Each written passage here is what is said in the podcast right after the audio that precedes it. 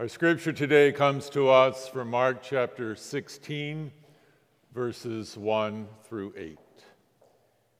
Hear the word of the Lord. When the Sabbath was over, Mary Magdalene and Mary, the mother of James, and Salome brought spices so they might go and anoint him. And very early on the first day of the week, when the sun had risen, they went to the tomb. They had been saying to one another, Who will roll away the stone for us from the entrance to the tomb? When they looked up and saw that the stone, which was very large, had already been rolled back. As they entered the tomb, they saw a young man dressed in a white robe sitting on the right side and they were alarmed. But he said to them, Do not be alarmed. You are looking for Jesus of Nazareth who was crucified. He has been raised. He is not here. Look, there's the place they laid him. But go tell his disciples and Peter that he's going ahead of you to Galilee. There you will see him just as he told you. So they went out and fled from the tomb, for terror and amazement had seized them, and they said nothing to anyone, for they were afraid. The word of the Lord. Let us pray.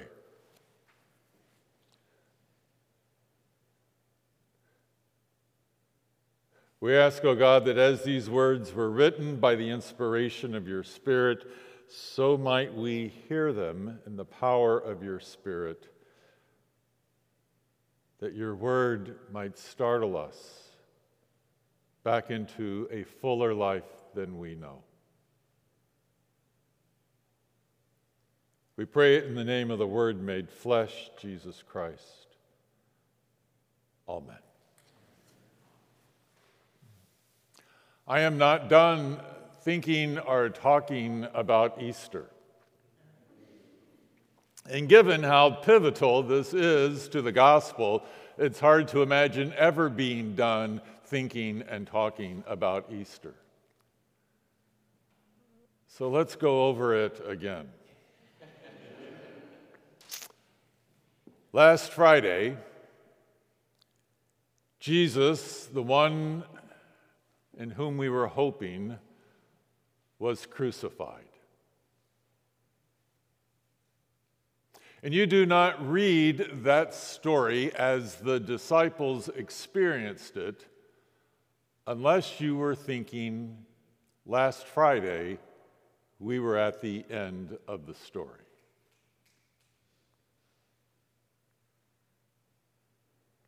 Last Friday, Someone was killed on inner city streets like Jesus. Last Friday, someone lost a home or a marriage or a battle to cancer. Last Friday, so many more people lost their lives in Ukraine.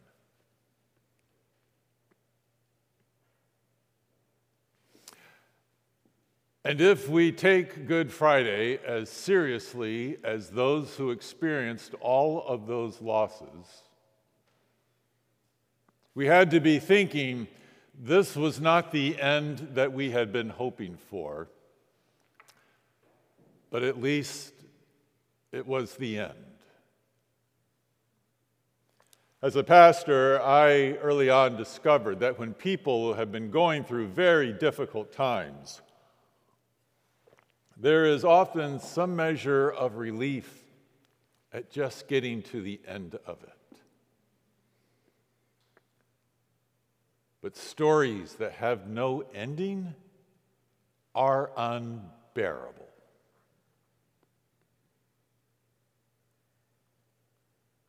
And then we got to last Sunday, after the ending, to the part of the story where there is only supposed to be some acknowledgments. But Mark continues to tell us about Mary Magdalene and Mary, the mother of James, and Salome, who made their way to the tomb to anoint the dead body of Jesus. But when they got there, they discovered that the stone, the large stone in front of the tomb, had been rolled back, and Jesus was not inside it. Instead, they encountered a young man in a white robe who said to them, He has been raised, he is not here. Go and tell his disciples, He's gone on ahead of you to Galilee. There you will see him. And then the very next sentence, the very last sentence in the gospel according to Mark was So they went out and fled the tomb, for terror and amazement had seized them, and they said nothing to anyone because they were afraid. The end. What? You call that an ending?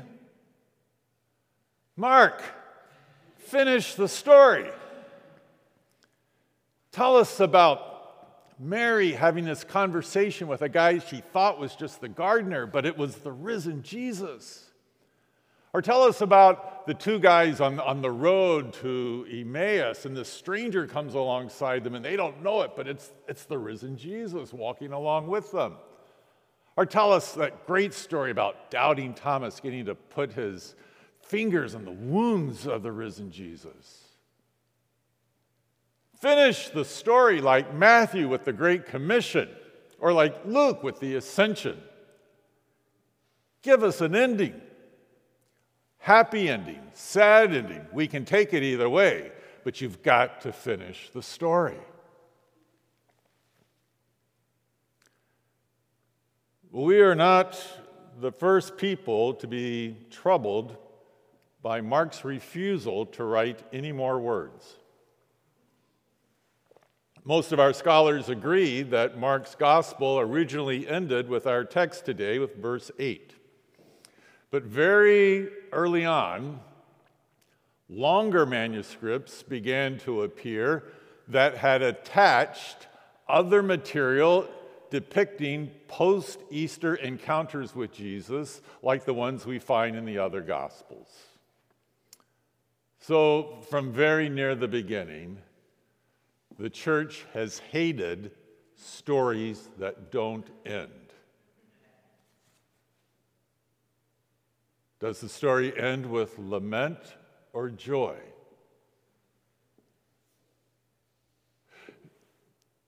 Does there ever come a time when, when the nations of the earth grow weary of violent empire building or not?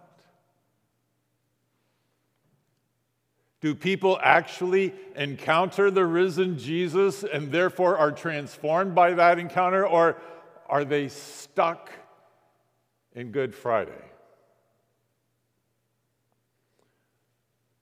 Mark refuses to answer those questions. He just gives us this young man in a white robe who says he's been risen and he's gone on ahead to Galilee. That's where you'll see him. And then he wraps up by saying, And the women fled the tomb, for terror and amazement had seized them.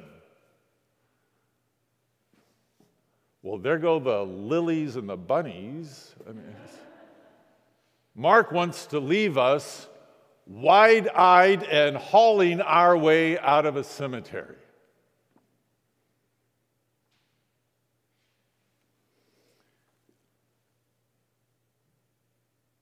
And that's because, according to Mark, Good Friday is not the frightening part of the story.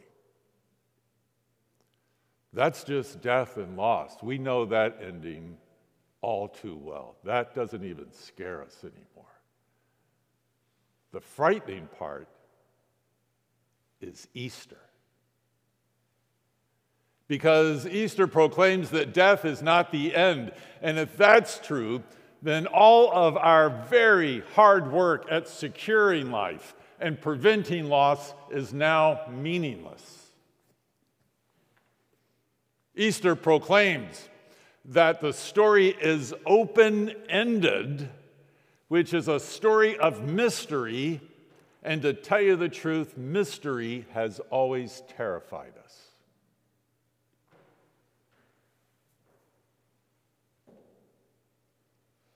But Mark does leave us with a promise. That's pretty much it. The women in this narrative encounter no miracles. There, there's no great earth splitting earthquake like there is in Matthew. Mark doesn't even call the angel an angel, he, he just says, a young man wearing white. Who, who makes a promise? That's, that's all we have to go on. We're expected to bet our lives on this proclamation. He's gone on ahead of you to Galilee. Galilee, the ordinary place, where ordinary people faithfully do ordinary things in order to see the risen Jesus. Where we do what Jesus has called us to do all along, where we feed the hungry and heal the sick and forgive the sinner and choose to love the enemy. Where, according to the Apostle Paul, we just keep doing whatever is honorable and just and pure and pleasing and commendable. And we do it again and we do it again because that's what we were called to do ordinary acts of faithfulness. And there we will see Jesus. To be clear, I'm not saying that we complete the work of Jesus. I believe that the risen and ascended Christ completes his own work through the Holy Spirit. What I am saying is that this gospel calls us to give up trying to write our own story. Give up thinking about the arc of your life or the impact or the difference that you're going to be making. Think instead about what it means to, to fulfill the commission, to be the witness, the one who sees the risen Christ at work and who throws your life into participating in this hopeful resurrection work. Back in the ordinary places after Easter, where we return now to do what we know is right, with an eye out for this Savior who is not nearly done.